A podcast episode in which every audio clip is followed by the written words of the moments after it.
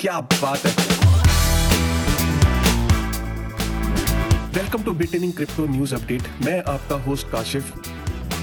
बीते 24 घंटे में इतनी सारी जो क्रिप्टो के अंदर अपडेट्स होती हैं दुनिया भर में, जो सबसे इंपॉर्टेंट अपडेट है वो आपके लिए डेली लेके आऊँगा ताकि आप क्रिप्टो में रहें औरों से दो कदम आगे।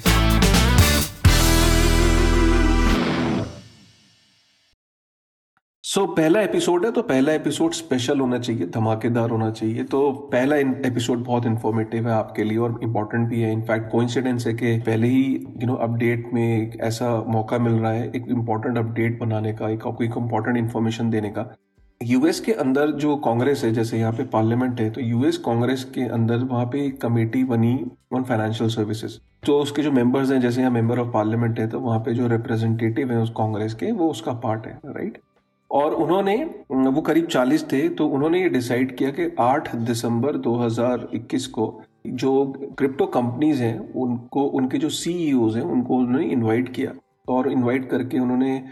क्रिप्टो के ऊपर बहुत सारे क्वेश्चंस पूछने का प्लान किया कि जो हमारे पास जितने भी डाउट्स हैं, जितने भी क्वेश्चन हैं, हम सारे के सारे क्वेश्चन पूछेंगे। तो जो टॉपिक था वो ये था कि digital assets and the future of finance और understanding the challenge and benefits of financial innovation in the United States तो बेसिकली डिजिटल एसेट्स जो हैं, जिसको हम इंडिया में जैसे क्रिप्टो एसेट्स बोल रहे हैं, वैसे ही वहाँ पे digital assets and future of finance क्या होगा? उसके ऊपर उन्होंने काफ़ी सारी कंपनीज़ को बुलाया, काफ़ी सारी कंपनीज़ के फाउंडर्स को बुलाया, जिसमें जेरेमी एलायर को फाउंडर जो थे सीईओ सर्कल जैसे आपने यूएसडीसी सुना है, उसके सैम्यूल बैंकमैन फ्राइड फाउंडर और सीईओ हैं एफटीएक्स एक्सचेंज के, और आपके बिट फरी ग्रुप था वहाँ पे CEO of Bitfury group Brian P Brooks जो कि बाय द वे जो ओसीसी है, जैसे आरबीआई के गवर्नर रहता ना तो ये ब्रायन पी ब्रूक्स जो है, ये सीईओ है बिट फरी ग्रुप के एट दिस मोमेंट और हमने पैक्सोस ट्रस्ट कंपनी जो पैक्सोस का भी एक स्टेबल कॉइन है, उसके सीईओ और को फाउंडर और स्टेलर के सीईओ और एग्जीक्यूटिव डायरेक्टर और कॉइन बेस के सीईओ और सीएफओ जो थे, वो कॉइन बेस के भी वहाँ पे थे कांग्रेस में। तो जो इम्पोर्टेंट है, मैं उसको ना, क्योंकि चार घंटे पचास मिनट तक ये डिस्कशन हुई। तो चार घंटे पचास मिनट तक का कवरेज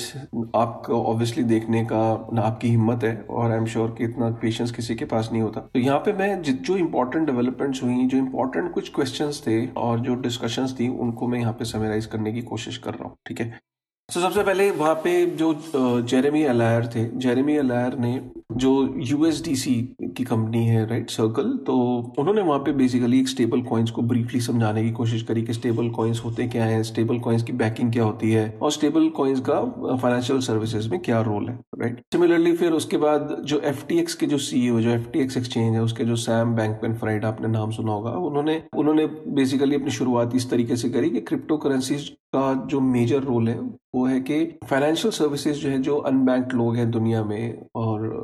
यूएस में उन तक पहुँचने का एक ज़रिया है क्रिप्टो बिट फरी के जो ब्रायन ब्रूक्स हैं तो बेसिकली ये आपको पता होगा कि ये जैसे ओसीसी है वहाँ पे, वहाँ जैसे जैसे यहाँ आरबीआई है तो वहाँ पे ओसीसी है जो बैंक को रेगुलेट करता है, ये उसके it is as good as के was the governor former governor then he went on to Binance as CEO of Binance US और फिर वहाँ से इन्होंने रिजाइन किया था, जो थोड़ा कंट्रोवर्शियल भी रहा। तो अब ये बिटफरी में है। और बिटफरी का जो बिज़नेस है पर्टिकुलरली इस टाइम माइनिंग में है तो माइनिंग को उन्होंने एक्सप्लेन करा। उसके बाद डिस्कशंस शुरू हुई और डिस्कशंस के अंदर में आपको जो इम्पोर्टेंट मोमेंट थे, चार घंटे पचास मिनट के वीडियो में, वो इम्पोर्टेंट मोमेंट्स में से एक मोमेंट ये था कि ब्रायन ब्रुक्स ने ये क्लेम किया कि जो इनोवेशन है जो जो मेजर प्लेयर्स हैं फाइनेंशियल सेक्टर्स में, क्योंकि हमारे यहाँ पे रेगुलेटरी क्लैरिटी नहीं है, हमारे यहाँ पे प्रोडक्ट्स को नहीं बनाने दिया जा रहा तो इस वजह से लोग जो है वो बाहर मूव कर रहे हैं। और उन्होंने एक फिडेलिटी इन्वेस्टमेंट का एक एग्ज़ाम्पल दिया, जहाँ पे बताया कि फिडेलिटी इन्वेस्टमेंट जो कि अमेरिका का one of the best known investment adviser है, वो कनाडा जाके अपना ईटीएफ e लॉन्च कर रहा है। तो वो बिटकॉइन का जो ईटीएफ e है वो कनाडा में लॉन्च करना पड़ रहा है, क्योंकि वो यूएस में उसको ईटीएफ लॉन्च करना अलाउड नहीं है राइट अब ब्रांड बुक्स का ये कहना था कि जैसे जिस तरीके से आपको पता है कि क्रिप्टो के अंदर बहुत सारे क्रिप्टोज होते हैं, आठ दस हज़ार तरह के क्रिप्टो हैं। तो ऐसे जो रिटेल इन्वेस्टर है, एक तरफ़ हम कहते हैं कि रिटेल इन्वेस्टर के हम, को हम प्रोटेक्ट करना चाहते हैं कि वो उसको कॉइन्स की नॉलेज नहीं है, वो किसी भी कॉइन में इन्वेस्ट कर देगा। तो जनरली स्टॉक्स के अंदर भी उसको नॉलेज नहीं होती। लेकिन वहाँ पे ऐसे फंड्स होते हैं जो कि जैसे कि equity funds debt funds high risk funds इस तरीके के वेरियस म्यूचुअल फंड्स प्रोडक्ट होते हैं, वो इन्हीं इन्वेस्टर्स के लिए बने होते हैं, क्योंकि वो उस फंड का काम ये होता है, वो अपने यू नो सहूलत से अपने रिस्क को देखते हुए एक फंड को चूज़ कर लेता है कि उसको कितना रिस्क लेना है। क्रिप्टो में इस तरीके के फंड्स बनाना अलाउड नहीं है यूएस के अंदर। तो कहीं ना कहीं एक तरफ़ हम बात करते हैं प्रोटेक्शन की और दूसरी तरफ़ हम ऐसे प्रोडक्ट्स बनने नहीं दे रहे, जिसकी जो हमारी फाइनेंशियल कंपनीज़ हैं बड़ी बड़ी जो इन्वेस्टमेंट एडवाइजर्स हैं, जो सक्षम है ये प्रोडक्ट्स बनाने में, उनको यूएस से बाहर जाके ये ये प्रोडक्ट्स डेवलप करना पड़ रहा है। बाहर जाके वो इन प्रोडक्ट्स को लॉन्च कर रहे हैं। जैसे उन्होंने फिडेलिटी इन्वेस्टमेंट का एग्जांपल दिया कि कनाडा जाके कर रहे हैं। ये ऑल्सो पॉइंटेड आउट कि जर्मनी में या सिंगापुर में और कम कंट्रीज़ के अंदर ई e हैं फंड्स हैं यूके के अंदर ऐसे एग्जांपल्स दिए कि काफ़ी जो ऐसे ऐसे प्रोडक्ट्स और सर्विसेज़ लॉन्च हो रही है तो वो यूएस को ऐसा थ्रेटेंड क्यों फील कर रहा है? कि जब बाहर कंट्रीज़ के अंदर वो चीज़ पॉसिबल है, वो कर रहे हैं और उनके यहाँ पे भी वो सेम रिस्क हैं जो हमारे यहाँ पे है बट फिर भी हम लोग वो नहीं कर रहे हैं। तो बेसिकली इसकी वजह से जो इनोवेशन है जो फाइनेंशियल कंपनी से वो बाहर मूव कर रही है। इनोवेशन यूएस से बाहर जा रहा है। उसके बाद ही ऑल्सो उसके बाद जो पैक्सोस के सीईओ थे उन्होंने स्टेबल uh, कॉइन्स के बारे में बताया कि स्टेबल कॉइन्स किस तरीके से जो अनबैंक्ड है इंडिविजुअल्स वहाँ तक यू नो ये बैंक नहीं पहुँच सकता, लेकिन स्टेबल कॉइन एक वॉलेट के अंदर वहाँ पे उस स्टेबल कॉइन पहुँच सकता है। स्टेबल कॉइन जो अनबैंक्ड लोग हैं, उनको सिस्टम से जोड़ने का एक काम कर सकता है। कॉइन बेस के सीईओ ने बोला कि एक डिस्कशन के दौरान जब उनसे जब क्वेश्चन पूछा जा रहे थे तो उन्होंने बोला कि जो दुनिया का जो टोटल क्रिप्टो है, उसका 12 परसेंट जो है वो उनके प्लेटफॉर्म पे है। तो ये एक इंपॉर्टेंट एक स्टैटिस्टिक्स निकल के आया। ब्रायन ब्रूक से पूछा गया कि web one web two web three का डिफरेंस बताइए। तो उन्होंने एग्ज़ाम्पल ये दिया, जैसे वेब वन का कि वेब वन में जो थी साइट्स जो थी वेबसाइट्स पब्लिश करती थी कंटेंट वेब टू में लोग जो है वो कंटेंट को पब्लिश करते थे। और वेब थ्री को उन्होंने बताया कि web three is the future of the internet और it's a historic inflection point in the national conversation about you know decentralise tech तो उन्होंने ये भी बोला कि वेब थ्री जो है वो फ्यूचर है इंटरनेट का वो एक इमर्सिव यू नो इंटरनेट है। वो एक इंटरनेट uh, का एक्सटेंशन नहीं है इंटरनेट का सक्सेसर है। इनफैक्ट वहाँ पे जब ये सारी डिस्कशन हो रही थी तो ये भी एक रिमार्क निकल के आया जो वहाँ के रिप्रेजेंटेटिव थे उन्होंने बोला कि यूएस की हिस्ट्री में ये बड़ा हिस्टोरिक मोमेंट है कि इस वक्त वो वेब थ्री को या डिसेंट्रलाइज टेक्नोलॉजी को आ, की डिस्कशन चल रही है वहाँ पे फोरम में। एंड ट्रस्ट मी, वहाँ पे बहुत सारे लोगों को ऑलरेडी बहुत अवेयरनेस थी, जो वहाँ के रिप्रेजेंटेटिव्स थे, जो वहाँ के लॉ मेकर्स थे। ऐसा लग रहा था कि जैसे crypto web three decentralise technology इन सब की उनको काफ़ी इन्फॉर्मेशन थी। इसीलिए वो राइट तरीके के क्वेश्चंस पूछ रहे थे। इसलिए कॉइन बेस से उन्होंने क्वेश्चन पूछा, एक रिप्रेजेंटेटिव ने, कि कॉइन बेस का जो हॉट वॉलेट था, वो हैक हैक हुआ था, जिसके अंदर काफ़ी फंड्स लूज हुए थे। साइबर अटैक हुआ था तो how you are able to manage that तो उन्होंने बोला कि हमने जो रीइम्बर्स किया, हमारी पॉलिसी है कि in case of any cyber attack if that happens तो हम लोग ने जो यूज़र्स थे, उनको हमने रिम्बर्स किया। तो उसने पूछा कि क्या ये बाकी सारे लोग भी यही पॉलिसी फॉलो करते हैं? तो उसने यही बोला कि बाकियों का नहीं पता बट डेफिनेटली कॉइन बेस का जो है वो ये फॉलो करता है बिकॉज़ कॉइन बेस के पास दुनिया का एक one of the biggest largest platform है जहाँ पे क्रिप्टो है। एक क्वेश्चन भी ये भी पूछा गया कि स्टेबल कॉइन के इशूअर्स से, जो सर्कल के सीईओ थे, कि अगर मैंडेटरी कर देते हैं रिपोर्टिंग आपको, कि फेडरल गवर्नमेंट को आपकी रिपोर्टिंग और रिपोर्ट्स आपको मैंडेटरी सबमिट करनी है तो will you will be okay with that और नॉट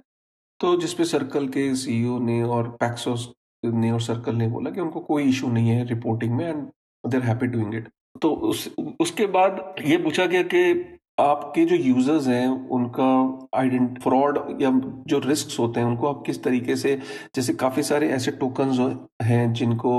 जो पुल करते हैं या फ्रॉड करते हैं, जिनकी इंटेंशन जिनके पीछे कोई टेक नहीं होता तो तो उसमें कॉइन बेस का ये कहना था कि वो इसको टेक्नोलॉजी और जो जितने भी रिस्क परस्पेक्टिव हैं, वो ऐसे ही किसी की टोकन को लिस्ट नहीं कर देते बिफोर लिस्टिंग एनी टोकन या या उसकी वो टेक्नोलॉजिकल पॉइंट ऑफ़ व्यू से और उसके जो और जितने भी पैरामीटर्स हैं, एक स्टैंडर्डाइज्ड एक प्रोसेस है जिसके थ्रू गुजरना पड़ता है किसी टोकन को before they listed on an exchange उसके बाद उसके बाद एक बड़ा इंटरेस्टिंग उसमें बात चल रही थी कि किस तरीके से यू नो जो यूज़र्स हैं, उनको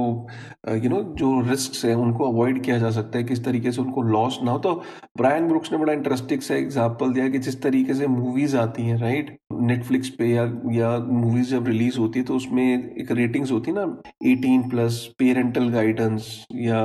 यू नो रेटिंग्स होती हैं। या या जैसे होता है 18 प्लस पेरेंटल गाइडेंस तो ये सारी रेटिंग्स मूवीज़ में बनती थी। उसी तरीके से crypto rating council you know evolve हो सकती है, जिसमें you know probably you can have this kind of ratings and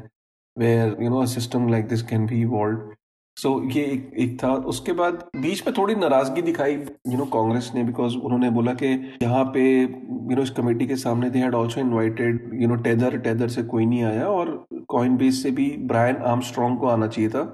but उन्होंने अपने नंबर दो को भेजा। सो so बेसिकली उन्होंने सी एफ़ ओ को भेजा। रादर देन ब्रायन आर्मस्ट्रॉन्ग को जो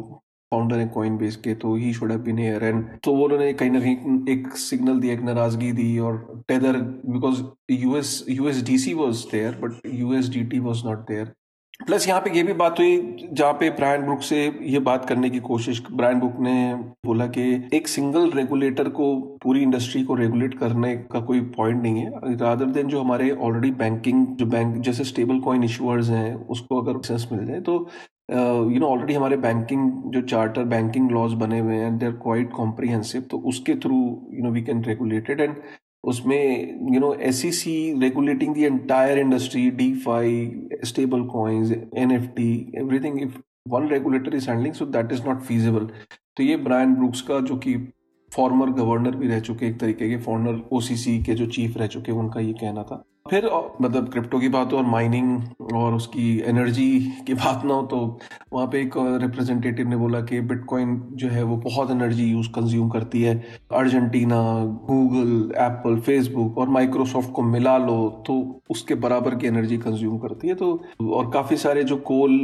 के जो प्लांट्स थे, वो भी रीओपन हो गए हैं और वहाँ से भी अब माइनिंग शुरू हो गई है। तो जिसपे डिक्सन का ये कहना था कि कि ऐसा नहीं है कि सिर्फ़ सारी टेक्नोलॉजीज़ प्रूफ ऑफ़ वर्क पे ही हैं। अब धीरे धीरे काफ़ी सारी जो टेक्नोलॉजी जो कॉइन्स हैं, जो प्रोजेक्ट्स हैं, वो प्रूफ ऑफ़ स्टेक पे जा रहे हैं and which are less energy intensive और इथेरियम भी कल को प्रूफ ऑफ़ स्टेक पे जा रहा है। तो ऐसा नहीं है and and definitely there has to be more way environment friendly mining पे काम चल रहा है and there have to be better ways so that we don't we you know consume lot of energy and your concern is right so the industry is evolving तो ये इस तरीके का जो ऑब्वियसली ये कंसर्न तो आना ही था माइनिंग को लेके और जो एनर्जी कंजम्पशन को लेके ये पॉइंट तो आना ही था। और जो इम्पोर्टेंट क्वेश्चन था, एक एक जगह पे जो कंसर्न था, जो स्टेबल कॉइन्स है, अगर स्टेबल कॉइन्स को यूएस गवर्नमेंट बंद कर देती है तो क्या जो क्रिप्टो एक्सचेंज है, जो कॉइन बेस से क्वेश्चन पूछा तो क्या उनका क्या फ्यूचर रहेगा या how will it be will it be threatening to their business model तो कॉइन बेस का ये कहना था कि यू नो स्टेबल कॉइन्स जो है, वो को ट्रेडिशनल जो बैंकिंग सिस्टम है, उससे बहुत फास्ट है। और ये इसी वजह से स्टेबल कॉइन्स जो है, वो एक गेटवे है। यू नो नए यूज़र्स जो आते हैं, और जो एक्सपीरियंस करते हैं एंड जो सिस्टम है प्रोसेस है, उसको वो फास्ट बनाता है। इसमें कोई डाउट नहीं कि स्टेबल कॉइन्स इसेंशियल है and definitely it is going to have an impact if we shut down stable coins उसके बाद हार्वे टेस्ट के बारे में बात हुई कि सिक्योरिटीज लॉ जो है वहाँ पे जो कोई भी सिक्योरिटी होती है, उसे हार्वे टेस्ट से गुजरना पड़ता है। तो हार्वे टेस्ट को लेके जो है वहाँ पे चर्चा हुई। ब्रायन ब्रुक्स क्योंकि बैंकिंग सेक्टर से थे, काफ़ी वोकल थे, उन्होंने एक इंपॉर्टेंट पॉइंट ये बोला कि काफ़ी सारे लोग इस दुनिया में अनबैंक्ड और यूएस में भी इसलिए अनबैंक्ड है कि काफ़ी सारे लोगों को के अंदर मिनिमम बैलेंस मेंटेन करना पड़ता है। मंथली अकाउंट मेंटेनेंस फ़ीस देनी पड़ती है और इस वजह से काफ़ी सारे लोग बैंक्स बैंक अकाउंट को अफोर्ड ही नहीं कर सकते। स्टेबल कॉइन्स जो टूअर्स हैं, उनकी ऐसी कोई भी रिक्वायरमेंट नहीं होती है। तो ऑल इन ऑल ये एक बड़ा हिस्टोरिक इवेंट हुआ यूएस के अंदर एक यू नो एक, क्योंकि यूएस के कांग्रेस के अंदर 40 लॉ मेकर्स छह लोगों से सवाल पूछ रहे थे और छह के छह लोगों ने बहुत सारी चीज़ों के जवाब दिए। कोई भी वहाँ पे डिस्कशन बैन को लेके नहीं हुई, कोई भी वहाँ पे डिस्कशन थ्रेट्स को लेके नहीं हुई। सारी डिस्कशन जो थी वहाँ पे ये थी कि क्या स्टेबल कॉइन यूएस की इकोनॉमी में कैसे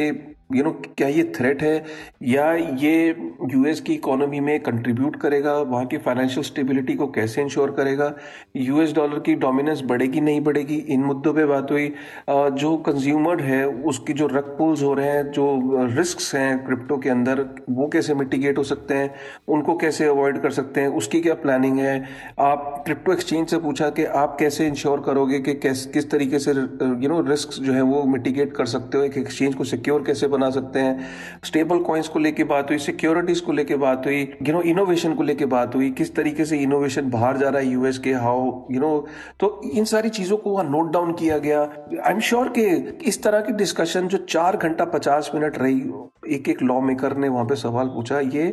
एक बहुत इंकरेजिंग साइन है यूएस के अंदर। एंड आई एम श्योर कि पूरी दुनिया मॉडल को देख रही होगी, जिस तरीके से चर्चा चल रही है ओपनली और जो लाइव फ़ीड थी, उसको दुनिया देख रही थी। हम लोगों ने देखा यहाँ इंडिया में। तो इस तरह की डिस्कशन ओपन हाउस में जब होती है तो इससे ट्रांसपेरेंसी बढ़ती है डाउट्स क्लियर होते हैं। और हमें ये लगता है कि कोई भी देश हो, अगर उसे टेक्नोलॉजी में कोई नई टेक्नोलॉजी है, उसके अगर कुछ थ्रेट्स हैं तो कैसे उसके स्टेक होल्डर सब मिल के उसको यू नो उस, जो उस टेक्नोलॉजी से जुड़े रिस्क हैं, उसको मिटिगेट कर सकते हैं, हटा सकते हैं। तो ये सब मिलके ही काम पॉसिबल हो सकता है। किसी टेक को बैन करना is definitely not a solution और अगर उस टेक्नोलॉजी के कुछ पोटेंशियल यू नो बेनिफिट्स भी हैं। तो ऑल एंड ऑल ये था आज का crypto news update I am sure आपको आज पहला अपडेट ही पसंद आया होगा। और, आगे भी ऐसे अपडेट मैं आपके सामने लेके आता रहूँगा। और थैंक यू वेरी मच एक मिनट एक मिनट न्यूज़ तो सुन ली, अब कम से कम ब्रिटेनिंग को ट्विटर पे फॉलो तो कर लो यूट्यूब पे सब्सक्राइब कर लो और टेलीग्राम चैनल को ज्वाइन कर लो और इंस्टाग्राम पे भी हम लोग हैं, वहाँ पे भी बढ़िया बढ़िया रील्स मिलती हैं। कल फिर मिलेंगे एक नए क्रिप्टो अपडेट के साथ, ताकि आप रहें औरों से दो कदम आगे।